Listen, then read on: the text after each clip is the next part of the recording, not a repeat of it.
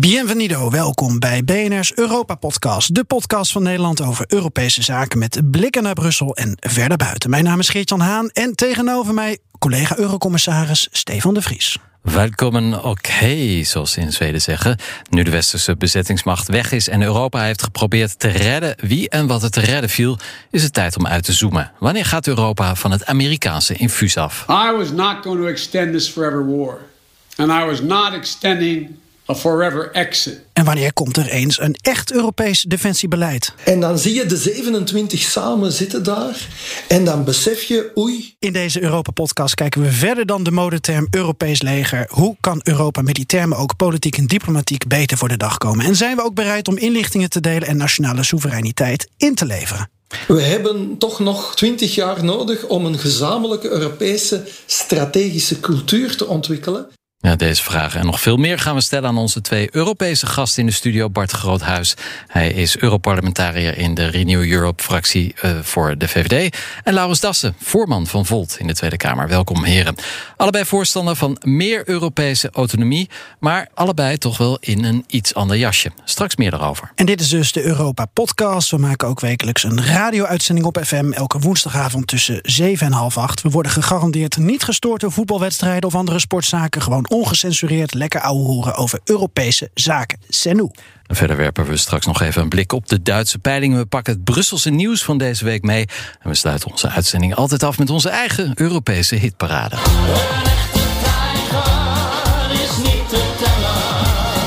Ja, heb jij nu niet gelijk de onbedwingbare behoefte om weer vanuit Nederland terug te verhuizen naar Parijs? Zo waarlijk helpen mij Yahweh almachtig. Eurocommissarissen Haan en de Vries houden de Brusselse zaken scherp in de gaten. Ja, straks mogen de gasten een reactie geven op deze muziek. Maar eerst natuurlijk naar een kort overzicht van wat ons deze week nog meer is opgevallen. Stefan. Ja, als liefhebber van statistieken volg ik graag Eurostat. En die kwamen deze week met het nieuws dat de inflatie in de eurozone in de maand augustus naar 3% sprong. Opvallend nieuws, want de taak van de Europese Centrale Bank is om die net onder de 2% te houden. Um, niet alleen slecht nieuws, het is ook alweer goed nieuws voor mensen met een hypotheek. Want de schuld gaat immers omlaag. Daar hoef je niets voor te doen. En dat geldt natuurlijk ook voor de overheidsschuld. Ja, maar andere prijzen lopen hierdoor flink op, toch? Ja, dat klopt. Maar het gaat met name om de energieprijzen. Als je die weglaat, ligt de inflatie uh, maar op de helft, 1,6 procent. Nou, dan, laat ik, uh, dan laat ik mijn auto wel Laat je auto okay, wel staan, ja. je verwarming uit. Maar goed, uh, het nieuwe cijfer is een teken dat de crisissteunmaatregelen... door de Europese Centrale Bank afgebouwd kunnen worden. Althans, dat denkt Klaas Knot van de Nederlandse Bank. Die zei dat in een interview deze week met persbureau Bloomberg. Ja, dan viel mij het anticorruptieorgaan GRECO op. Dat doet al jaren aanbevelingen vanuit de Raad van Europa. En om misverstanden te voorkomen, de Raad van Europa is geen deel van de Europese Unie, maar is na de Tweede Wereld opgericht als een orgaan om democratie, rechtsstaat en mensenrechten te bevorderen. Een signalerende functie heeft dat orgaan. En Nederland komt er vaak slecht vanaf. Uh, in ons land, uh, met een sterke economie en industrie op een heel klein stukje aarde, zijn we gevoelig voor corruptie in de hoogste kringen. We hebben geen integriteitsstrategie, werd begin deze zomer ook weer door Greco benadrukt. En deze week dook Greco weer op bij Nieuwsuur. Omdat Cora van Nieuwenhuizen haar ministerschap verruilde voor een voorzitterschap bij een brancheorganisatie. En daarom nam Nieuwsuur weer contact op met de waakhond. En vandaag vroegen we ze nog waarom dit nou zo belangrijk is. En ze zeggen. In een land met een groot bedrijfsleven en een levendige lobby-industrie moet potentiële belangenverstrengeling aangekaart worden. Het vertrouwen wordt ondermijnd als het idee ontstaat dat ministers inside information kunnen gebruiken in hun nieuwe baan. Ja, ben ik toch benieuwd. De heer in de studio, Bart Groothuis, Europarlementariër. In Europa zou dit niet kunnen, toch? Nee, heb je een afkoeltermijn van twee jaar. Heb je. In Nederland zijn de regels anders, maar uh, je kunt hier er wel uit als je voor je gezin wil zorgen, zoals Wouter Bos. En uh, misschien heeft hij ook wel kennis van het ministerie van Financiën om zijn zoon op te voeden, maar dat is toch net iets anders, denk ik. Hè? Het is iets anders dan afkoelen. En, en Laurens, u twittert gisteren, het zou in een democratie... Je gaat wel zijn voornaam noemen en vervolgens uh, fouvoyer. Ja, dat is, dat is het wat, wat spreken we nou af? Oké, okay, uh, nou ja, ik fouvoyer. Oké. Okay. Uh, u twitterde gisteren dat het zou in een democratie toch echt netter zijn als ministers hun periode afmaken en zelfs de schijn van belangenverstrengeling voorkomen. Eerst afkoelen, tweet u en bij twijfel niet doen. Beetje brave tweet, vond ik. Moet Den Haag de Europese regels niet gewoon overnemen? Heeft u al een wetsvoorstel klaar liggen sinds gisteren? Nou, het is natuurlijk wel inderdaad weer bizar dat zoiets gebeurt. Hè. De verbazing uh, is er wederom. Alleen, uh, en dat is denk ik het terecht punt wat je maakt. Wat is de gevolg die we daaraan verbinden? Uh, we hebben natuurlijk begin maart en april hebben we het heel erg over de bestuurscultuur gehad. Hè. We zouden het allemaal anders gaan doen. Het zou anders gebeuren. Nou, we zien dat staatssecretarissen vanuit de Tweede Kamer worden genoemd. We zien Stientje van Veldhoven, we zien Nicole van Nieuwhuizen. Um, dus ik uh, zou inderdaad zeker voorstander zijn om ook hier gewoon die afkoelperiode, die er volgens mij ook eerder al is geweest, um, ook gewoon weer uh, te herinstalleren. Dus je kan gewoon overnemen wat in Brussel nu het geval is? Mooi Stel je dat, voor? hè? Dus dat je vaak kunt kijken naar wat er in andere landen of dan wel binnen de Europese Unie is. En dat je daar hier in Nederland weer gebruik van kunt maken. Dus laten we dat alsjeblieft ook doen. En dan twee jaar, dat is prima. Twee jaar lijkt mij hartstikke mooi. Oké. Okay. Nou Bart, uh, geen eurocommissaris worden. Ik was nog wel van plan om weer in de cybersecurity te gaan werken of bij Defensie, maar ik, ik weet niet of dat nog mag, meneer Haan. Um, uh, zolang je uh, dus geen eurocommissaris wordt, uh, zijn de wonderen de wereld nog niet uit. Ik vind het heel verwarrend dat de een voetbaljeert en de ander tutoyeert. dank voor jullie reacties voor nu. We sluiten het nieuwsoverzicht even af met onze tijdelijke nieuwe rubriek, want dat is namelijk ranking. Dear Kanzler. Ja, nog vier weken. Dan gaan de Duitsers naar de stembus. In onze Bondsdag Barometer Ranking der Kanzler nemen we met je door hoe de Wahlkampf en sport zich voltrekt. Wordt het SPD, CDU of zorgen de Groenen alsnog voor een verrassing? Nou, daar mag jij als man van de statistiek zelf een antwoord op geven op basis van de palingen. Ja, daar kan heel veel mee gebeuren met die peilingen. Vooral uh, een paar weken voor de verkiezingen. Er zijn er verschillende, maar in bijna elke peiling is de afgelopen dagen de SPD, het CDU inmiddels wel voorbijgestreefd. En als ik dan de Sonntagsfrage Bundestagwahl erbij pak, doe ik altijd graag als ik niks te doen heb, dan is het gat steeds groter. SPD staat nu op 27 procent. De Union, de CDU-CSU, staat op 19,5 procent. En de Groenen op 15,5 procent. Die hebben er wel eens beter voor gestaan. En de FPD, FDP, de Liberalen, staan nu op 13 procent. En ja, dan gaat het om de partijen, maar het gaat dan bij ons om de kanselarvragen. Um, dan zien we een iets andere uh, ja, peiling eigenlijk. 10%. Minder spannend? Ja, nou ja, ja, iets overtuigender eigenlijk zou ik bijna willen zeggen. Oh. 10% wil Lindner van de FDP. 10% wil Laschet van het Zo. CDU als opvolger van, opvolger van Merkel. Op plek 2 toch nog 11% uh, Annalena Baerbock van de Groenen. En uh, maar liefst 43% heeft een voorkeur voor Olaf Scholz als bondskanselier. Hij is van de Sociaaldemocraten. Dat is de zuster van de partij PvdA, die gisteren de formatie uitgeschopt is door Rutte en Hoekstra. Dus als het Scholz wordt, wil ik het gezicht van Mark Rutte nog wel zien. Als er tenminste nog eens een keer een Nederlandse regering komt. De sociaaldemocratie is dood. Leven de sociaaldemocratie. Nou, ministers van Financiën zijn altijd populair. Waar dan ook in Europa. Zeker als je een heel financieel zuinig beleid hebt. En in Duitsland is dat ook heel gebruikelijk. En je, bent, uh, je straalt dat uit zoals hij doet. Ben je al heel snel heel populair. Had Hoekstra dan het verkeerde koffertje bij de afgelopen verkiezingen? nee, Hoekstra is een populaire, een goede, kundige minister. Net als zijn voorgangers. Ja, vooral de VVD. En, en dat is een prima positie. Oké. Okay. Zijn partij valt helemaal uit elkaar. Maar dit terzijde, Geert-Jan. Jou nog de vraag: hoe zit het met de EU-elefant? Is die EU-olifant uh, nog in het Duitse stemhokje te nou, zien? bar weinig tegengekomen. Ik heb ook uh, uh, Triel, dat is Triel gekeken. dat was af en toe even. Wat is dat precies? Heb je dat gemist? Ja. Dat is dus niet het duel, maar het triel, oh, het triel. Oh, tussen Baerbock, ja, Scholz en uh, Laschet. Ja, en, en bijna geen Europese proefballonnetjes. Het enige dat ik deze week gezien heb is Manfred Weber, voorzitter van de EVP-fractie, die in een biergarten in Muursbach, dat is in de buurt van Bamberg, in het midden van Duitsland, in een grote tuin dus uh, voor 150 man over Europa en Duitsland sprak. En dat is het geweest volgens mij. Ja, en dat is toch ook wel bijzonder, want Duitsland heeft natuurlijk een enorme invloed op de richting die we met Europa uh, opgaan met elkaar. Ja. En Baerbock, hè, die is nou, duidelijk uh, meer richting een federalistisch uh, Europa. Uh, ook heel erg inzet natuurlijk op het klimaat. Nou, van Laschet is natuurlijk weer iets conservatiever, net als dat, dat Merkel dat was. Van Schulz weet ik het niet helemaal. maar dat doet ook nog een andere partij mee en dat is Volt. Ja. kwam, kwam er wat bekaaid af in de peilingen, geloof ik. Toch? we hebben Met nog hetzelfde een, programma, hè, als het goed is. zeker. Dus hetzelfde we hebben basisprogramma hetzelfde basisprogramma ja. waar we ook in Duitsland nu meedoen. Ja. Dus je ziet ook in alle steden daar uh, dat we actief campagne aan het voeren zijn. Um, het is daar natuurlijk lastig. Je hebt daar de 5% drempel om mee te, uh, om uiteindelijk in de Bundestag te kunnen komen. Ja. Uh, maar goed, we gaan ervoor en we gaan eind september zien wat het resultaat is. Ja, that's a spirit. Hoewel je wel bij een kanselierstrijd vaak wordt leeggeroofd als kleinere partij, denk ik. We gaan het, we gaan het zien. In het Europees Parlement is het gelukt, hè? Damian Boeselager, de Freiherr. Ja. Kundige Europarlementariër. Ja. ja, Fijne collega. Jij vindt volgens mij iedereen aardig, uh, nee. meneer Groothuis? Nee, nee. zit ik niet in een wedstrijd. Oké. Okay. Uh, zullen we uh, doorgaan, commissaris De Vries? Lijkt me een uitstekend idee. Geert-Jan Haan en Stefan De Vries. Een Europees leger, dat is iets wat niet bestaat en dat zal ook nooit bestaan. Het zijn de Europese landen die op een, een of andere manier samenwerken met hun krijgsmachten. Die zorgen dat Europa wat meer op de been kan brengen dan wat ze nu kan doen. En dat was Patrick Bolder eerder op BNR. Hij werkt voor het Haag Centrum voor Strategische Studies. Jarenlang vanuit Defensie nauw betrokken geweest bij het Militair Comité van de Europese Unie en het Europees Defensieagentschap. Ja, het Afghanistan E-check heeft een discussie over Europese defensiesamenwerking weer actueel gemaakt. Een revitalisering van eerdere plannen. Want in 1999. Rivalen? Revitalisering. Revitalisering, pardon. ja, uh, ja die, die plannen die ja. gaan een beetje tegen elkaar in af. Precies. Uh, in 1999 werd er al een voorzet gegeven. Uh, en begin 2000 een beetje uitgewerkt. En wat ik daarvan teruglas: 60.000 Europese militairen moeten binnen 60 dagen op 6.000 kilometer van Brussel op missie kunnen. Ja. En die 60.000 militairen zijn in theorie wel beschikbaar. Maar dit plan dat lijkt ergens diep in een doos op een Brusselse zolder al, uh, wat is het, uh, 18 jaar te zijn weggestopt. Ja, ja, dus de plannen zijn er wel, de intentie misschien ook, maar een echte Europese krijgsmacht. Ja, daar gaan we het nu over hebben. Welke opties en smaken zijn er en welke smaken krijgen lidstaten over hun lippen? Als meer samenwerking betekent dat er ook soevereiniteit moet worden opgeofferd. Nogmaals, Bart Groothuis hier in de studio namens uh, de VVD, lid van de liberale fractie Renew Europe. En dat ik dat zo zeg, namens de VVD, lid van de liberale fractie Renew Europe, dat is met name voor Stefan belangrijk? Want je wordt vaak VVD-Europarlementariër genoemd, maar dat klopt dan dus niet?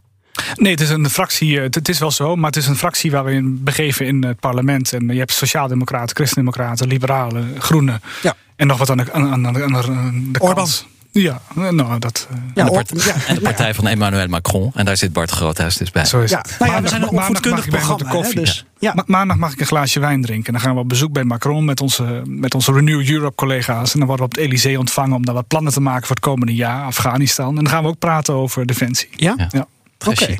Uh, gaan we zo over doorpraten al. Wat jij gaat vragen aan uh, Macron. Uh, ook in de studio dus Laurens Dassen, fractievoorzitter voor in de Tweede Kamer. Zijn partij ging tijdens de verkiezingen de boer op met onder meer een Europees uh, buitenland en defensiestrategie. Die uiteindelijk zou moeten resulteren op de lange termijn in een Europees leger. Maar meneer Groothuis daarentegen pleit voor een volwaardige Europese defensietak binnen de NAVO. Nogmaals, fijn dat jullie er zijn. Welkom. Stefan, aan jou de vloer. We beginnen met Laurens. Uh, deze week wordt er in Den Haag uh, een beetje gedebatteerd uh, of gediscussieerd of, over Europese defensiesamenwerking. Of is het heel erg stil? Uh, nou, het is natuurlijk de afgelopen jaren vrij stil geweest over het uh, Europese defensiebeleid. En uh, dat, dat horen we volgens mij net ook. Hè, dus dat er in 1999 al een plan in, in, een, in een, een, doos op zolder lag. en eigenlijk is daar de afgelopen twintig jaar veel te weinig over gepraat. Ja, dat is op dit moment ook nog het geval. dus ik ben ook blij dat we hier die discussie nu eindelijk kunnen gaan starten en kunnen gaan voeren. En ik denk ook dat het goed is dus dat Borrell in ieder geval die discussie weer aan gaat jagen. Ja, hoe komt het toch dat in Nederland, maar ook in andere Europese landen... het eigenlijk gereduceerd wordt tot een hele simpele vraag... ben je voor of tegen een Europees leger? Um, ik denk dat de... Uh, de, de complexiteit vaak niet benoemd wordt omdat men er niet aan wil. Uh, we hebben natuurlijk eigenlijk al heel lang op de pof geleefd bij de Amerikanen. Uh, dat doen we al dusdanig lang dat we ook steeds verder zijn gaan bezuinigen. Um, dat is een makkelijk verhaal ook geweest, want dat geld kon dan vervolgens weer ergens anders naartoe. Maar we zien nu dat die bezuinigen er ook toe hebben geleid dat we als Europeanen niet meer in staat zijn om onszelf goed te kunnen beschermen. En goed, uh, en je ziet het nu ook in Afghanistan, eigenlijk goed uh, in de wereld te kunnen acteren. Nou, je ziet ook dat, en dat is onder Obama al begonnen, dat de Amerikanen steeds meer hun focus aan het verleggen zijn richting Azië. Um, dat is onder Trump is dat nogmaals in versnelling gegaan. En Biden zet die koers gewoon door. En dat roept de vraag op: wat willen wij als Europa in een wereld met de opkomende machten als China en India en Rusland? En hoe gaan wij onszelf daarbij verdedigen? Nou, en wij zeggen daarbij: onze lange termijn visie is inderdaad toewerken naar een Europese krijgsmacht. We begrijpen ook wel dat dat niet van de ene op de andere dag geregeld is natuurlijk. Hè. Daarvoor moet je ook toewerken naar een Europese parlementaire democratie, zodat het ook onder democratische controle staat. Dat is natuurlijk erg belangrijk in deze discussie. Maar dat betekent niet dat je geen andere stappen nu al zou kunnen nemen. Um, nou, en dat zullen we vandaag bespreken. Maar een eerste stap zou bijvoorbeeld zijn om in ieder geval te zorgen dat je gezamenlijke inkoop gaat doen. Zodat je zorgt dat je hetzelfde materieel hebt. En ik geloof dat de Europese Commissie in 2017 al heeft berekend dat dat 25 tot 100 miljard zou kunnen besparen als je dat gezamenlijk zou inkopen. En dat zou dus deels zijn op materieel, maar ook natuurlijk op onderhoud en op betere samenwerking. Maar nog één stap terug. Jij kan dit uh, benoemen in Den Haag, uh, aan, de kaart, uh, aan de kaak stellen. Maar ben je een roeper in de woestijn? Of, of, of praat er iemand terug? Wil iemand met jou een discussie hierover? Nou, wat je ziet, en dat is ook vanuit het, het, ministerie van Defensie eigenlijk, hè, die hebben ook de Defensievisie 2035 gelanceerd. Waarin heel duidelijk staat dat de investeringen veel te weinig zijn geweest. Maar dat er ook meer samengewerkt zal moeten worden. Um, ik heb wel het idee dat nog veel te weinig echt ook mensen durven te benoemen dat we ook militair dan bepaalde stappen zullen moeten nemen. Dit is toch het moment om daarover te praten, op zijn minst? Nou, absoluut. En uh, ik denk ook dat wat we nu hebben gezien in Afghanistan, waar de Europeanen volledig afhankelijk waren van de, of van de Amerikanen, dat dat nu echt eh, voor ons de noodzaak is van ja, oké, willen wij nog afhankelijk blijven van een bondgenoot 10.000 kilometer of 6.000 kilometer verderop, ja. uh, die, die ons moet beschermen. En Bart? Het heeft ook wel te maken, denk ik, met D66 die het geprobeerd heeft deze discussie aan te zwengelen. Maar dat hebben ze op een hele onverstandige manier gedaan. Door te zeggen, mevrouw Belharts, ja, je mag met elke Europese nationaliteit mag je het Nederlandse leger dienen. We willen eigenlijk eh, dat Brusselse instituties gaan over de uitzending van onze militairen. En dan krijg je automatisch de vervelende discussie, ben je voor of tegen een Europees leger? Maar wat meneer Dassen hier zegt, je moet Europees soevereiner worden, strategisch soevereiner worden. En om ook ons eigen continent beter te kunnen verdedigen, meer te doen aan defensie ook los van de Amerikanen, bijvoorbeeld in onze eigen achtertuin sommige dingen op te knappen. Ah, dat is hartstikke verstandig. En die discussie op de inhoud, ik ben blij dat we daar vanavond hier ook de, de ruimte voor krijgen. Ja. Maar het, belang, oh sorry, nou, het belangrijke daarbij is natuurlijk van, um, nog even om terug te komen op de vraag net, van we zijn als Europa ook niet meer in staat dus eigenlijk om goed geopolitiek na te denken. En dus goed na te denken van in wat voor wereld acteren wij op dit moment. Um, die die uh, capaciteit, nou, die hebben de Fransen hebben dat nog. Um, in Nederland hebben we dat eigenlijk helemaal niet meer. Maar we hebben vanuit Europa, en dat vind ik op zich een hele goede intentie, altijd vanuit soft power geredeneerd. En dat is in mijn optiek ook heel belangrijk. Maar als je daar nooit iets van hard power naast kunt zetten of achter kunt zetten, om er een beetje kracht bij te zetten, ja. dan is dat ook heel erg moeilijk. En dat zie je natuurlijk nu ook met uh, Belarus. Um, waar nou ja, Lukashenko op een schandalige manier een vliegtuig uh, Nee, nee, hij laat überhaupt geen president meer mag zijn. Nee, absoluut. En uh, dat is goed dat we natuurlijk daar met uh, economische sancties uh, aan gaan werken. Maar als je daar niet in staat bent om ook maar enige hardpower achter te hebben. En niet dat je dat meteen moet gebruiken. Maar dan word je toch ook minder serieus genomen. Ja, maar zo is het. Hè. Kijk, we hebben nu bijvoorbeeld een handelsbeleid. Daar zijn we heel sterk in. We hebben landbouwbeleid. Dat is echt een, we zijn een regelsupermacht. Maar dan moeten we niet gaan denken dat we, we Europees iets willen gaan doen. Dat we dan even defensie en buitenlandse zaken erbij gaan doen. Dat zijn andere dossiers. Dus ja. Buitenlands beleid is geopolitieke kracht meer nodig. Moet je zaken doen met regimes wat je niet bevalt.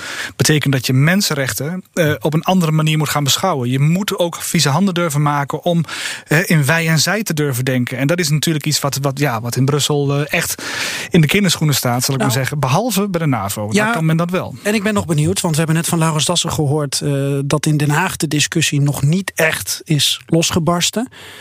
Jij bent achter de schermen in Brussel natuurlijk ook bezig. Uh, je bent aan het kijken wat voor standpunten er zijn. Wordt daar wel meer gesproken over een Europese defensiestrategie in welke vorm dan ook? Ja, ik denk het wel al langer, maar laat ik het even populariseren. Hè. Je moet het, er zijn serieuze discussies, maar ook wel saai om te volgen. Laat ik het even proberen voor de luisteraar op een rij te zetten. Kijk, Frankrijk wil het.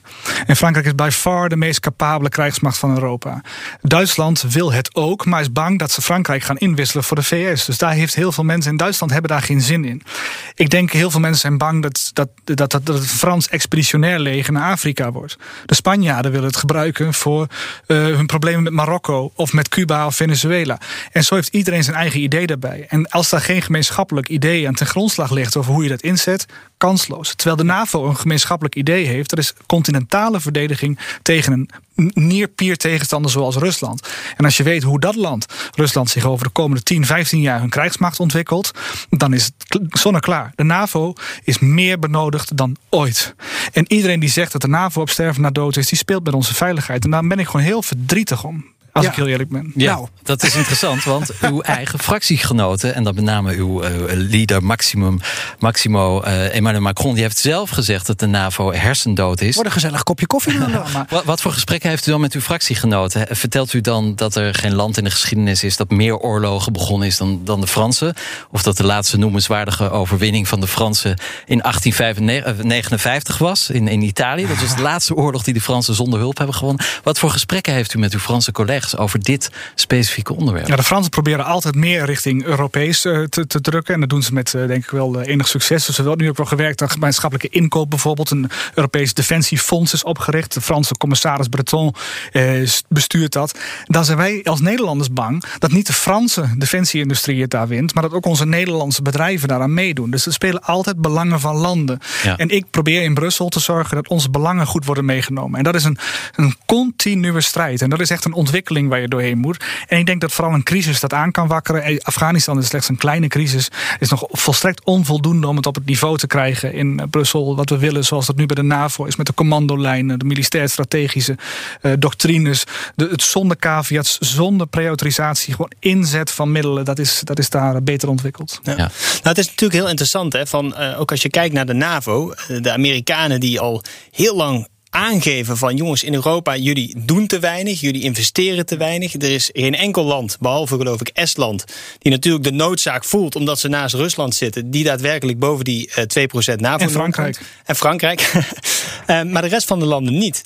En ehm, ik denk wel dat het een heel interessant ook eh, concept is op, het moment dat je zegt van oké, wij willen binnen de NAVO ook zorgen dat we meer als een Europese eh, eh, pilaar gaan werken. Dat geeft aan de ene kant veel beter de verantwoordelijkheid, hè, doordat je gezamenlijke investeringen kunt doen, maar ook dus dat je gezamenlijke commandostructuren opbouwt. Dat zou er ook uiteindelijk voor kunnen zorgen dat je als Europa het voortouw kunt nemen in bepaalde missies, of in ieder geval kunt zorgen dat je niet afhankelijk bent van de Amerikanen. Maar tegelijkertijd kan het ook een versterking zijn van de NAVO. Want nu heb je één pilaar en dat is de Verenigde Staten. Als je daar een tweede sterkere pilaar tegenover zet, dan kan dat ook die eerste natuurlijk weer versterken. En dan kun je ook de continuering van zo'n bondgenootschap. Want ja, de NAVO is natuurlijk ook een, een bondgenootschap wat bepaalde waarden deelt. Of in ieder geval het grootste gedeelte van de NAVO doet dat. Um, uh, dus is het ook belangrijk om dat te continueren. John F. Kennedy wilde het zo. Two Pillars of NATO, een belangrijke speech. Ja, dat is wel een Amerikaan. Bart Groothuis, volgens mij klinkt dit als muziek in uw oren. Want u pleit al uh, langer voor een volwaardige Europese NAVO-tak.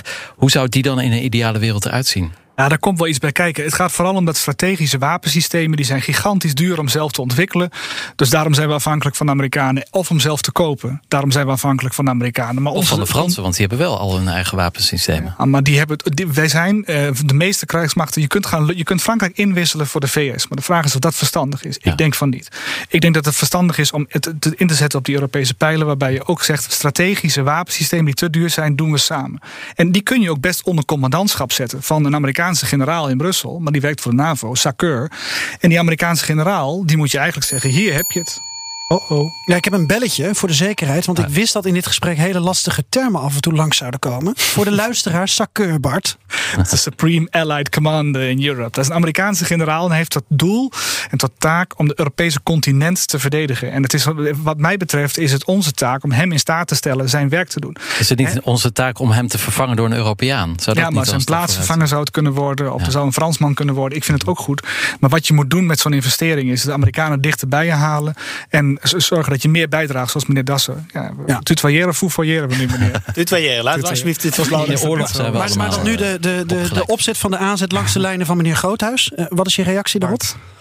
Van Bart. Uh, van Bart. Eh, nou, ik, ik denk dat het een belangrijke stap zou kunnen zijn in zorgen dat we dus die Europese samenwerking uh, vooruit gaan brengen. En dat dat onder de uh, dat dat een pilaar bij de NAVO zou kunnen zijn, dat lijkt me helemaal niet verkeerd. Sterker nog, dat lijkt me goed, omdat je ook dan laat zien aan de Amerikanen van wij nemen onze verantwoordelijkheid. Wij zorgen er ook voor dat we die investeringen gaan doen, dat we beter kunnen samenwerken. En tegelijk uh, zorg je ervoor dat je dus minder afhankelijk wordt. En die afhankelijkheid, dat is wel iets waar ik ja, toch wel heel erg mee worstel. Omdat ik bij mezelf ook denk van wat nu als, hè, wat nu als er, uh, Europa in de situatie komt uh, waarbij we de Amerikanen nodig hebben. Van, willen we dan inderdaad afhankelijk zijn van de grilligheden van de Amerikaanse politiek op dit moment? En, ja, daar... Maar de Amerikanen zijn een betrouwbare bondgenoot gebleken. Hè? En dan moeten we niet doen alsof dit een trend is in Afghanistan. Het is een incident.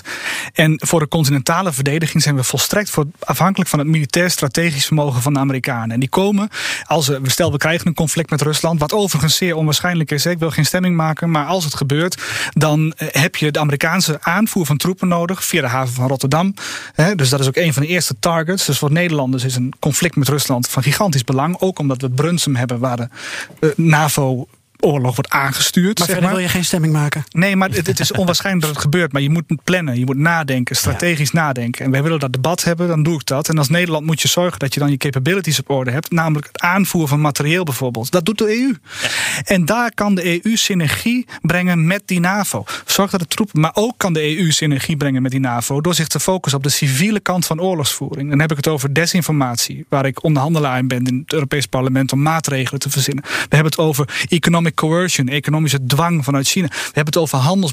Dat, soort dingen. De, de, de, hybride oorlogsvoering is Europa op veel posities beter gepositioneerd dan de NAVO. Dus je ziet ook heel veel kruisbestuiving. We vinden elkaar. BNR Nieuwsradio. De Europa Podcast. Geert-Jan Haan en Stefan de Vries.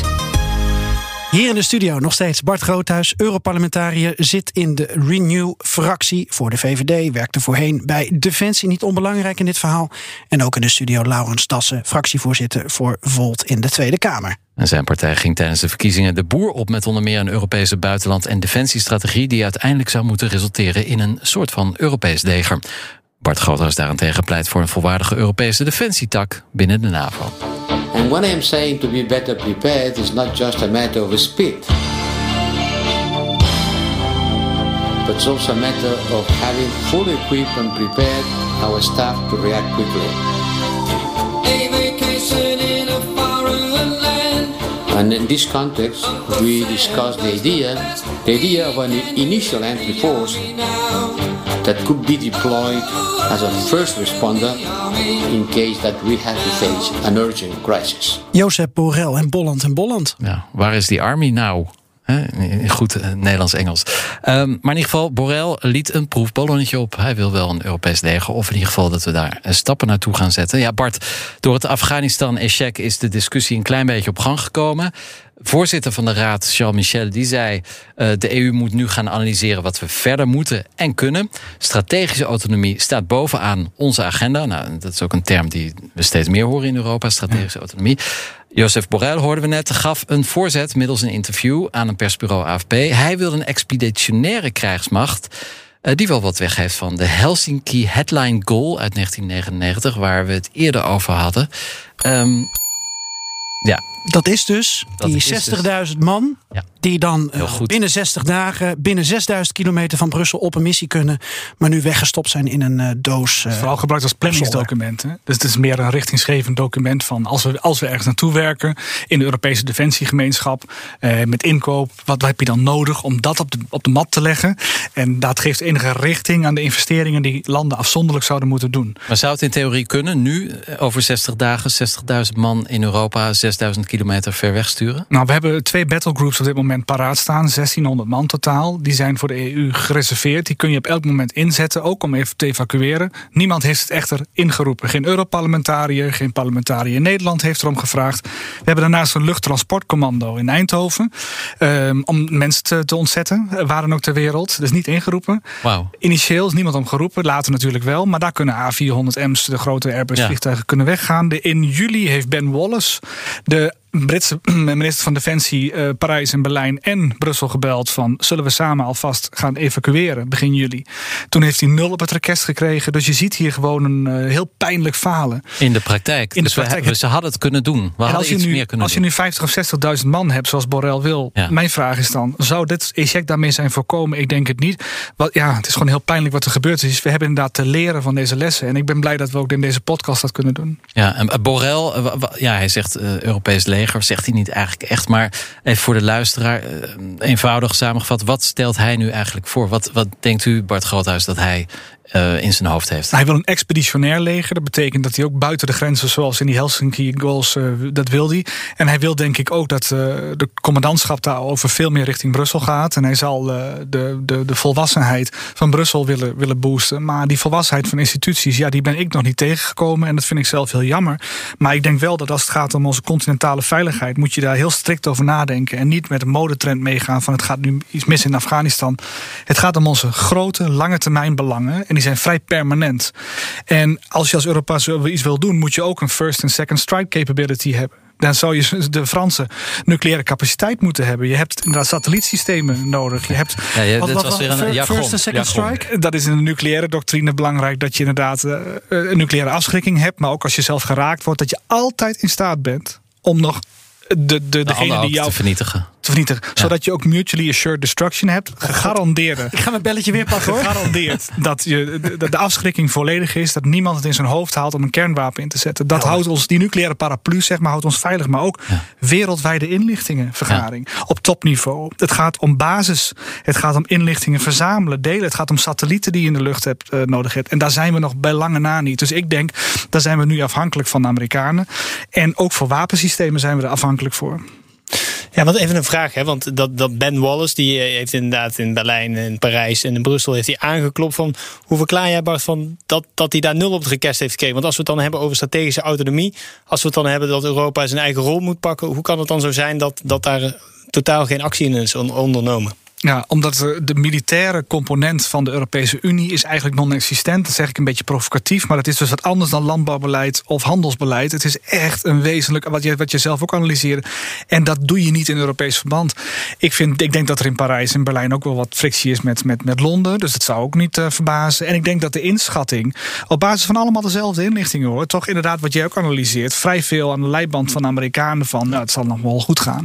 Alleen in Frankrijk was men eh, voldoende autonoom om te zeggen: we gaan alvast in april de conclusie trekken. De Taliban gaat het overnemen, we gaan iets doen. Fransen zijn autonoom in hun denken, maar ik denk eh, de rest nog niet. En dat Ja. is ook interessant, want eh, we gaan natuurlijk straks toe naar het Europese, of eh, de Franse voorzitterschap eh, van de Europese Unie. Daar zal Macron, eh, denk ik, ook een plan uitrollen. eh, wat hier. eh, eh, Als hij nog president is, als hij nog halverwege het voorzitterschap. Maar de- ik, ik verwacht dat hij er daar toch wel wat mee gaat doen. Ja. Eh, en dan ben ik ook heel benieuwd hoe hij eh hiernaar gaat kijken en wat zijn voorstellen gaan zijn om die gemeenschappelijke buitenlandbeleid en defensiebeleid binnen de Europese Unie in ieder geval beter op orde te krijgen. Ja, even om in de context te plaatsen. Frankrijk was inderdaad eerder begonnen. Maar uiteindelijk hebben ze net zoveel mensen geëvacueerd als Nederland. Ongeveer 2.500 tot 3.000. Dus in de praktijk ja, valt Ja. het toch wel tegen. In de eerste, in de- je moet even teruggaan naar die crisis. En de eerste vliegtuigen die landen op het militaire deel van Kabul International Airport. Dat waren vijf vliegtuigen, heb ik gezien, en waarvan vier Frans en één Amerikaans. Zo. Ja, op het netvlies blijft natuurlijk ook die spectaculaire reddingsactie staan. Die evacuatie waar in één keer geloof ik 300 man bij eh, is meegenomen naar het vliegveld. En de Denen moet ik noemen. De Denen zaten er ook tussen. Maar het gaat even om. Hier, een koppie. Vooruitkijken. Ja. Laurens Nou, en als, je, ja, eh, als je het dan hebt over vooruitkijken, dan, dan, even een andere vraag. Excuus. Ehm, zullen wij wisselen van microfoon? ja, Ik, ik, heb, ik heb ook wel een opvatting over Europa. Dus. Ja, mooi. Nee, maar ehm, eh, Bart noemde het net al even, hè, de hybride oorlog. Ehm, en die is eh, vaak onderbelicht. En daar wordt in mijn optiek ook te weinig over gesproken. Nou, eh, we staan hier met een eh, cyberspecialist. Ehm, dus daar ben ik dan ook wel benieuwd naar. Want ehm, juist digitaal en via cyber worden op dit moment gewoon continu eigenlijk aanvallen gepleegd. Hè, ondermijning, eh, economische eh, spionage. ehm, eh, en daar lopen we als Europa ook achter. Ehm, en, en hetzelfde geldt eigenlijk voor space, wat ook steeds belangrijker zal worden, ook als je het hebt over intelligence. Ehm, en daar moeten we ook als Europa gezamenlijk gaan investeren om te zorgen dat we die competenties hebben, zodat we ook nou ja, vanuit een, een, een blik kunnen gaan kijken naar de wereld van bovenaf. Maar dan even een, een, een korte wedervraag voordat je antwoord krijgt van, van Bart Groothuis. Europese op welk niveau kan dat samengaan als we elkaar dus toch nog net niet helemaal vertrouwen? Hoe kijk jij daarnaar? Nou, dus op het moment dat je eh, in staat bent om meer gezamenlijke missies te doen, dan zou je dus ook de in- eh, intelligence beter met elkaar moeten afspreken en moeten inregelen. Maar afspreken echt onder een officiële, formele... Absoluut. Ja, want op het moment dat je daar dan met elkaar zit, dan moet je er toch ook op kunnen vertrouwen dat je volledig voorzien bent van de informatie die je nodig hebt om die missie uit te kunnen voeren. En op het moment dat dat niet zo is, dan ben je daar eigenlijk niet meer op een. eh, dan weet je eigenlijk niet meer goed waar je mee bezig bent. En dus ja, in- intelligence is ontzettend belangrijk. stond daarbij. niet in je verkiezingsprogramma. Een Europese inlichtingendienst. En ik weet had ik je zeker dat wij daar op het, eh, eh, op het Europees niveau in ons beleidsdocument een, een, een, een visie op hebben. Oké. En anders vragen we die visie even aan de geheime diensten die jullie natuurlijk hebben geluisterd. maar even over cyberwar, cyberoorlog. Ehm, Is het misschien een idee als uh, samenwerking niet echt van de grond komt dat legers zich gaan specialiseren? Als ik het goed heb begrepen, is het Nederlandse leger juist een van de sterkste in Europa op het gebied van cyberwarfare. Zou het een idee zijn dat bijvoorbeeld de Nederlandse strijdkrachten zich alleen maar daarop gingen werpen en dan voor andere onderdelen uh, bijvoorbeeld uh, ja, afhankelijk worden van de buren? En is dit een, een aanvullende Dus, vraag? Of ja, kunnen het is deze twee vragen samen worden Nou beantwoord? het is meer het idee uh, in plaats van integreren, misschien meer specialiseren. Ja, maar het is, het is een ik aanvul het. de, dus, dus de competitie tussen landen en staten in het cyberdomein is vooral een inlichtingencompetentie, zeg ik. Ehm, legers delen toch vaak tikken uit. Het is vaak uh, iets onder die, onder, die, onder die threshold. Als we het hebben, dus, en het gaat op basis van elk land heeft zijn eigen wetgeving. Want als je inlichtingen ja. verzamelt of je doet dit in Zuid, dan schend je iemands grondrechten. En dat kan, maar dan moet je wel een wet bij formele zin mee hebben met controle vooraf, achteraf, data. Hoe ga je om? Hoe werk je anders samen met partners? Dat, dat, dat is goed geregeld in Nederland. Maar in Europa, ik zou niet willen hebben dat een Fransman onze kabels in Amsterdam zou tappen. Omdat wij gezamenlijke missie moeten doen. Wie weet wat hij verder nog Maar je hoeft toch ook niet te tappen als je een gezamenlijke inlichtingendienst hebt? Nee, maar dat is ook niet dat is, dat is een van de meest onverstandige dingen die je kunt doen. Ik ben wel voor een kopgroep. Dat je samen gaat werken. Een kopgroep in Europa die ook zeg maar niet alleen passieve collectie, maar ook actieve collectie van inlichtingen samen gaat oppakken. Die je ook in een vertrouwd verband kunt delen, zodat je ook daar ook uh, wat meer mee kunt in de sfeer van attributie als het gaat om cyber of desinformatie, maar ook in militaire missies. Maar ik zeg wel in het VK, het Verenigd Koninkrijk heeft in Helmand die operatie gedaan. In Afghanistan. In Afghanistan. Ja. En die hebben meer dan 90% van iedere missie die de poort uitging in Helmand was op basis van het tappen van de kabels imbued. Laat het even In- in- doordringen. in- in wat? dat, is, dat, is, dat is een tappen van de, van de internetkabels uh, die, die binnenkomen vanuit Amerika in uh, het Verenigd Koninkrijk. Dus het, heeft, het, het is ook een capability. Daar moet je goed over nadenken, wil je dat Europees doen. Daarnaast nog twee dingen. Kijk. We hebben te maken met agressieve desinformatiecampagnes. Dat moet je in Europees verband doen. Dus platforms, die moet je in Europees verband aanpakken. Ik vind daarnaast dat je ook moet zeggen, ik moet een soevereine ruimte hebben. Als de, de Telegraaf of de Le Monde morgen zegt er is een grote desinformatiecampagne van de Russen tegen Nederland, dan haalt Facebook en Twitter dat niet online, offline. Maar staat het morgen in de New York Times, binnen een uur is het offline. En die soevereine ruimte missen we ook. En ik denk een derde ding wat je moet doen, is zorgen dat als zoiets gebeurt tegen Litouwen bijvoorbeeld, of een klein land, die durft niet tegen Rusland terug te slaan als hun presidentsverkiezingen worden beïnvloed. Dan moet je solidariteit in Europa hebben en de Europese Unie, niet de NAVO, moet dat organiseren om te zeggen we gaan collectief agressief tegenmaatregelen nemen. Om ook de kosten te verhogen en ook te communiceren, dit is de norm. Dat kan een klein land niet. De geopolitieke verschillen tussen die landen zijn te groot. Maar gaat het om staal tegen staal, dan heb je de NAVO nodig. Dat was een lang antwoord. Het waren ook twee Jullie stellen zoveel interessant, vragen. Ik, ik, ik, ik destilleer daar toch iets heel belangrijks uit eigenlijk. Eh, meer een soort meta-antwoord. Eigenlijk vertrouwen we elkaar niet. Is dat wat u zegt in Europa? Um, in, in, de, in de sfeer van inlichtingengemeenschap heb je eigenlijk geen, uh, geen bevriende naties. Alleen maar, uh, dat, is, dat is een realiteit. Ja. Uh, daar zul je, mee, zul je mee moeten leven. Maar je, zult dus- België of- maar je zal een stap vooruit moeten zetten met een aantal landen. In ieder geval de Frans-Duitse as. Ik denk dat Nederland daarbij hoort. Ik Maar dan heb moet er je eerder elkaar voor toch gepleit. Dat is dan om een soort van? Europese Five Eyes te bouwen. Ja. Die, de, Five de- Eyes, jargon. Oh, daar gaat Herman Heijns Hey, ik, ik- ik laat het belletje zitten als je het nu uitlegt. Dat is een eh, inlichtingenalliantie tussen de Amerikanen, de, de Canadezen, de Australiërs, de Nieuw-Zeelanders en de Britten sinds 1947. Die wereldwijd dekkend stelsel hebben van inlichtingen verzamelen, vergaren. Ten behoeve van militaire missies, cyber, et cetera. En het aardige daarvan is dat zij hebben afgesproken: we bespioneren elkaar niet. Daar is vertrouwen. En zoiets moet je aanwerken binnen Europees verband. En dat doe ik achter de schermen in eh, Brussel. Probeer ik dat ook voor elkaar te krijgen. Ja. Meer Ja. vertrouwen kweken dus. Ja, er moet wel een stap gezet worden. En je kunt niet zeggen van eh, we vertrouwen niemand. Eh, De, de, de wereld is veranderd. Europa heeft ook zelfstandig attributiecapaciteit nodig. Wie zit er achter een aanval? Anders heb je namelijk ook geen handelingsperspectief. Nee. Borrell kan niks doen. Eh, eh, niemand kan wat doen in Brussel. Als we niet weten wie er achter zo'n anonieme cyberaanval zit. Uh, Laurens Dassen, uh, voorman van Volt in de Tweede Kamer. Je hebt met je partij uh, veel uh, opgeschreven over Europese defensie en ook over buitenlandbeleid. Uh, voor jou, voor jullie hangt heel veel samen met elkaar. Het is niet alleen een Europese krijgsmacht op de lange termijn. Het is ook investeren in de NAVO. Het is ook een nieuwe cultuur ontwikkelen. Um, het is ook een, een, permanente zetel in de Veiligheidsraad van de VN namens Europa. Die wil je dan, ik zeg het een beetje flauw, van de Fransen afpakken.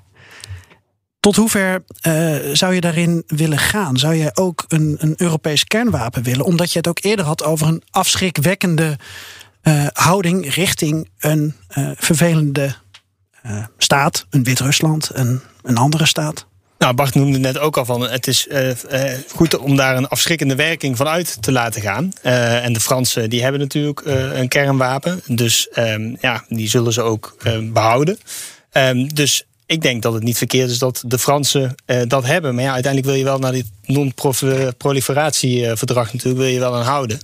Ehm, en ja, het liefst zou je natuurlijk kernwapens de wereld uit willen. Maar zolang die eh, aan de ene kant niet worden afgebouwd, eh, is het lastig om dat aan de andere kant wel te doen. Ja, en de Fransen willen ook niet hun aantal kernwapens afbouwen. Die moeten niks weten van het non-proliferatie. Nee, maar je kan wel dan, dat is dus eigenlijk mijn indirecte vraag, eh, kan je een kernwapen Europeaniseren? Toch, dat is een hele moeilijke vraag. Eh, ik, ik weet niet of dat eh, zomaar Zou kan. je er voorstander van zijn? Ehm, op dit moment denk ik dat het goed is om dat eh, nog bij de Fransen te houden. Want die hebben de kennis en de expertise om die, eh, die kernwapens eh, veilig eh, en kundig te, ja, te, te, te laten waar ze nu zijn. Ehm, dus het lijkt me nou niet verstandig om dat in één keer op een andere manier te gaan inrichten. En Macron overigens gaf liggen vorig jaar er... een speech. Hè? Ja. Bij in het eh, Defense College daar, ehm, eh, college, college Défense, eh. Eh, daar zei hij van, ons, ons kernwapen is het kernwapen van Europa. Jullie hoeven het maar te zeggen, steek je hand op. Maar nu je is gaat het wel daar meebetalen. Je gaat wel meebetalen. En de voorwaarde is ook dat Parijs blijft beslissen. Kijk, Ja, en dat is. En natuurlijk geen alleen manier van doen. Macron in zijn eentje kan beslissen. Zo is het. Ja, dus daar hebben we helemaal niets over te zeggen. En dat gaan we dus niet doen. En de Amerikaanse paraplu is wat dat betreft een stuk comfortabeler. Hoe kijk je verder, Laurens eh Dassen, naar een ehm, Europese krijgsmacht op de lange termijn? Want we hebben nu een, aantal smaken en vormen die we met elkaar bediscussiëren. Hoe zou het er voor jou uit moeten zien? We hebben het over binnen een, een NAVO, een volwaardig Europese pijler. Heb jij liever echt een onafhankelijke Europese krijgsmacht of maakt het je niet uit? Nou, we willen een, een, een Europese krijgsmacht die ook een stevige pilaar is in de NAVO. Eh, dat is uiteindelijk waar we het liefst naartoe zouden willen. Dus het is niet zo dat we de NAVO willen vervangen. Helemaal niet. We willen hem versterken. Maar dan moet Europa ook wel in staat zijn om zelf dus eh, de broek omhoog te houden en zelf voor de eigen veiligheid te kunnen zorgen. Ehm, dat kan het nu niet. En dat is wel waar we met elkaar naartoe moeten. Ja. En binnen welke termijn? Want wat is lange termijn, zoals ook in je programma staat? Ehm, nou, ik, de- ik denk dat je daar de eerste stappen voor moet nemen. Maar ik hoop dat we daar over 20, 25 jaar, als we richting die Europese parlementaire democratie toe werken, dat we ook de stappen die, eh, die eh, we op dit gebied moeten zetten, zullen zetten. En dat is ook dus op het gebied van eh, gemeenschappelijk buitenlandbeleid. Dus laten we niet hopen dat eh, 1999, dat we hier over 20 jaar weer staan en dat, het dan, dat we weer zeggen, het, eh, het heeft op een, eh, op een zolder in een doos gelegen. Ja. Ja, het probleem is niet het veto van het buitenlandbeleid. Dat is, dat, is, dat is in Nederland ook nog wel eens een discussie, de veto. Het probleem is dat je ook verplicht moet meedoen. Het Europees Verdrag zegt nu, 42.7, even, laat de bel alsjeblieft niet rinkelen. Nee, eh, dat is, dat is prima. die zegt dat je verplicht moet meedoen. En als je dus een Europese missie wil doen, waarbij je ook wat meer ontspanning wil, dat lijkt mij ook verstandig. Dus een verdragswijziging vind ik niet gek. Dat je ook eh, kunt zeggen als Nederland, we doen wel of niet mee. Wat, wat, wat is dan De blijft beslissen over de uitzending van Ja. onze militairen. Zo zal het altijd blijven. Ja. Ik, ik weet niet hoe jij er naar kijkt, Stefan. Maar ik, ik vraag me heel erg af, wat is ehm, eh, idealistische politiek en wat is realpolitiek in deze? Omdat die discussie dus echt zo zwart-wit is geworden. Ja, niet hier aan tafel, maar in de, in de samenleving. Ja, jij hebt hem vanuit Frans punt ook eh, goed gevolgd. Hoe kijk jij daarnaar? Nou, het is heel interessant dat eh, iedereen, maar dat geldt ook voor economie, iedere, iedere Europese lidstaat zal een andere definitie hebben van wat is defensie. Eh, kijk maar, we hebben het steeds over Frankrijk. Die hebben een heel ander idee van wat een leger moet zijn dan de Duitsers, natuurlijk ook vanwege de historie. Ehm, en dan hebben we het oosten, Polen, de Baltische Staten zouden graag tegen Rusland zich willen wapenen. Ehm, Maar je hebt in het Zuidoosten heb je natuurlijk richting Turkije bijvoorbeeld. Precies. Dus, dus we hebben eh, sowieso al een verschil van, van definities binnen Europa. En dat geldt denk ik voor heel veel, voor heel veel gebieden. Niet alleen voor defensie. Dus ja, eh, de- de- volgens Bart Groothuis vertrouwen elkaar niet. Ik denk dat dat daar helaas wel een kern van waarheid in zit. En daar, daar moeten we aan werken. En pas als we dat voor elkaar hebben, dan kunnen we misschien gaan denken over eh, integreren van Europese legeronderdelen. Moet niet vergeten trouwens dat het al op kleine schaal wel gebeurt. Hè? Nederland en België hebben voor het eerst sinds de Gouden Eeuw samen marinefregatten besteld. Ehm, er is een volledig geïntegreerd Duits-Nederlands tankbataljon. Dat is het enige Legerkorps. legerkorps in Ook nog. Europa. Dat, dat dus niet eh, nationaal is, maar mul- ja, multinationaal. Ehm, dus er zijn wel kleine stapjes, maar inderdaad. Maar Stefan, we laten we tot de kern doordringen. Laten we het Nederlands-Duits legerkorps nemen. Ja. Ik ben er erg voor. Ik vind het fantastisch hoe Nederland en Duitsland daar samenwerken. Voorbeeld voor iedereen. Maar mocht het in de Baltische Staten misgaan, kan zo'n legerkorps dan daar komen, logistiek?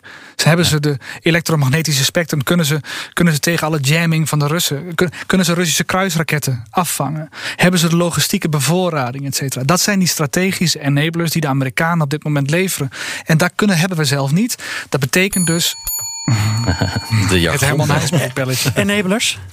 Enablers zijn dus eh, dat zijn, dat zijn onderdelen in het leger die je nodig hebt om, om grootschalige inzet van troepen mogelijk te maken. Ondersteunende eh, onderdelen. Maar ik heb het dus echt over elektronische oorlogsvoeringsmiddelen, maar ook over divisionele artillerie, scheepsraketbatterijen. Ik ben zelf marineofficier, reserveofficier, dus scheepsraketbatterijen vind ik belangrijk. Maar ook drones, eh, air-to-air refueling, hertanken in de lucht, eh, strategische luchtverdediging. Je hebt dat allemaal nodig om zoiets te doen. Dat is allemaal heel technisch, heel eh, sophisticated. Maar als ik het goed heb begrepen, zijn ze En dat nu, kun je integreren. Maar nu zijn ze pas bezig in Europa om de wegen op elkaar aan te laten sluiten. Want het is niet eens mogelijk om met een Nederland tank van, trekt dat. Van, ja, maar het is niet mogelijk om van de Heel- Rotterdamse haven naar het oostfront te rijden. Omdat er allerlei eh, te smalle weggetjes zijn. Nou, er wordt nu, als ik het goed heb begrepen, wordt daar aan gewerkt. Dus dat doet de Europese basics. Unie. Ja. Dat is een PESCO-project. En dat zijn in Nederland, dus aan Bijleveld zit dat voor. Zonder belletje, PESCO? Dat is een, ehm, een, een, een, een Europees samenwerkingsproject waar je als land eh, vrijwillige, op vrijwillige basis mee mag doen om Europese defensiedoelstellingen te realiseren. Nederland heeft, heeft gezegd wij willen dit trekken, voorzitter zijn.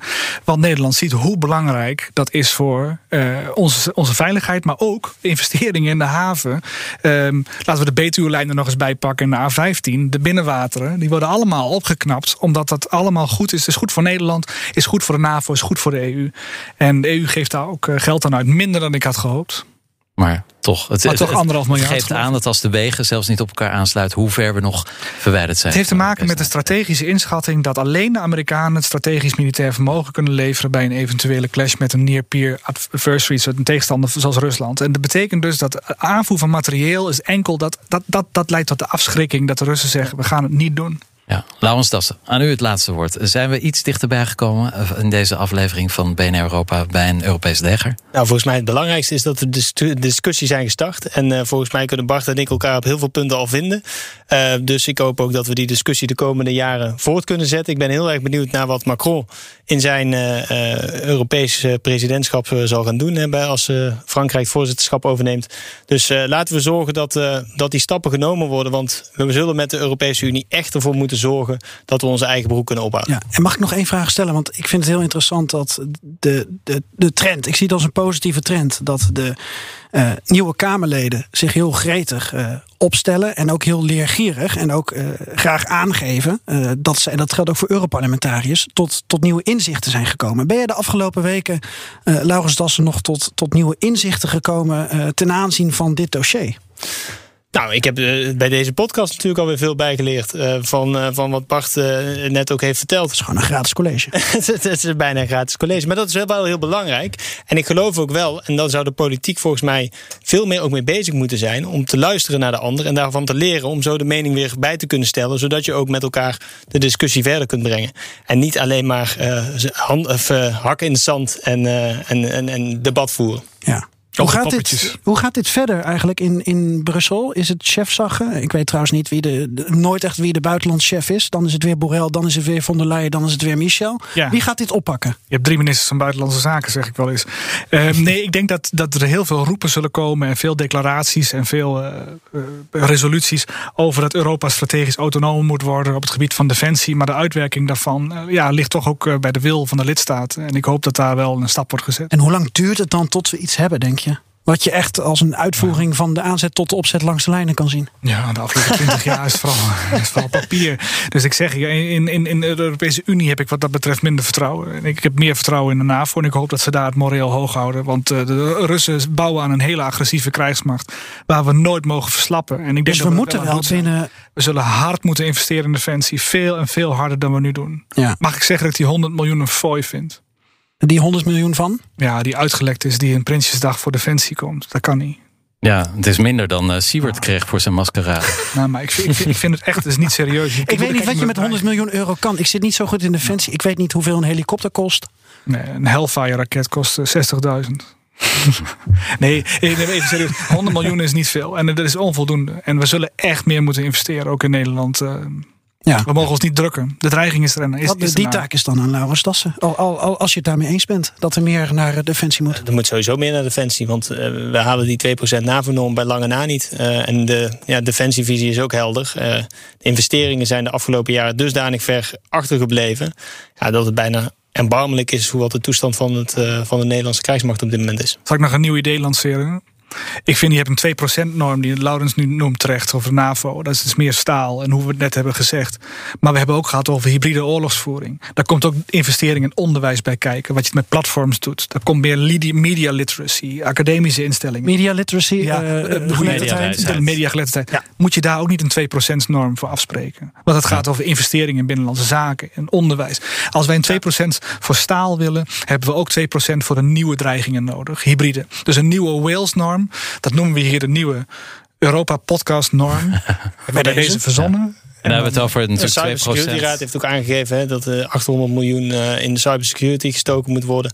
Dus er moeten gewoon veel investeringen gedaan worden die al lang gedaan hadden moeten worden. En eh, nou ja, daar zal een nieuw kabinet hopelijk mee aan de slag gaan. Maar eh, zoals we deze week hebben gezien, kan dat nog wel even duren. Ja, en voor de duidelijkheid, die 2% norm, dan hebben we het over 2% van het Nederlands BBP. De uit- defensieuitgaven in Nederland zitten nu op ongeveer 1,5%. Dus er moet een, een derde bij.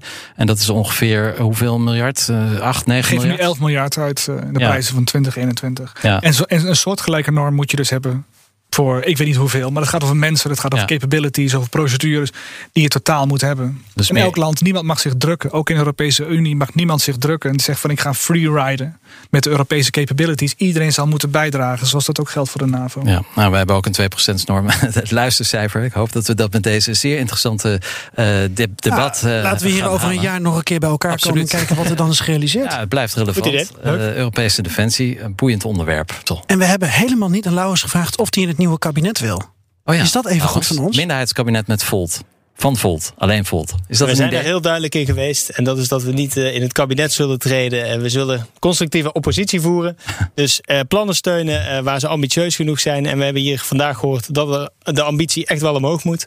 Eh, dus eh, dat zullen wij de komende jaren doen. Ja, we moesten dit even vragen van onze collega's. Want er is natuurlijk weer van alles aan de hand. Omdat ze weer tot niks komen in, in Den Het is Haag. heel gênant om te zien. gevraagd. Want jij hebt in juni gezegd: de deur is dicht, is potdicht. En dan is de vraag dus: is de deur nog steeds potdicht of op een keer? Ja, en het is eigenlijk gênant om te zien dat we aan het begin, eh, ik zei het helemaal aan het begin van de, van de uitzending volgens mij ook even, eh, het hebben gehad over bestuurscultuur. Daarna hebben we het gehad over het moet over de inhoud gaan. Ga nou die problemen definiëren waar we allemaal mee te kampen hebben. Klimaat, onderwijs, digitalisering, sociale ongelijkheid, de geopolitieke uitdagingen. En ga op basis daarvan oplossingen definiëren en kom dan eh, met een plan om te zorgen dus dat je partijen bij elkaar krijgt die met dat plan willen gaan regeren. Maar wacht even, is En dat het nou ja alleen of een nee op de vraag van Geert-Jan? Want ik ben de draad ik kom er zo op. Het gaat alleen maar over wie met wie. En dat leidt er dus nu toe dat we in een volledige impasse zitten. En het is echt gênant. En het antwoord is nee. Dank jullie allebei voor dit gesprek. Laurens Dassen, voorman van Volt in de Haagse Tweede Kamer. En Bart Groothuis, VVD-Europarlementariër voor Renew Europe in ja, officieel Straatsburg, maar het meest van de tijd in Brussel. Dit kunnen we toch weer mooi op onze socials plaatsen. Hè? Hebben we toch weer eruit gekregen. Ja, moeten even de inhoud eruit slopen. Ehm, zullen we nog één keer Mart Hoogkamer doen? Nou, omdat jij het zo leuk vindt. De nummer 1 in. Zoals iedere aflevering besluiten we met de Europese hoogcultuur de meest beluisterde muziek in een van de lidstaten. Iedere week tarten we onze oren op zoek naar de Europese hit. En we kunnen er niet omheen. We blijven in eigen land. We gaan echt onze oren tarten, collega Eurocommissaris De Vries. Bent u er klaar voor? Kom maar op.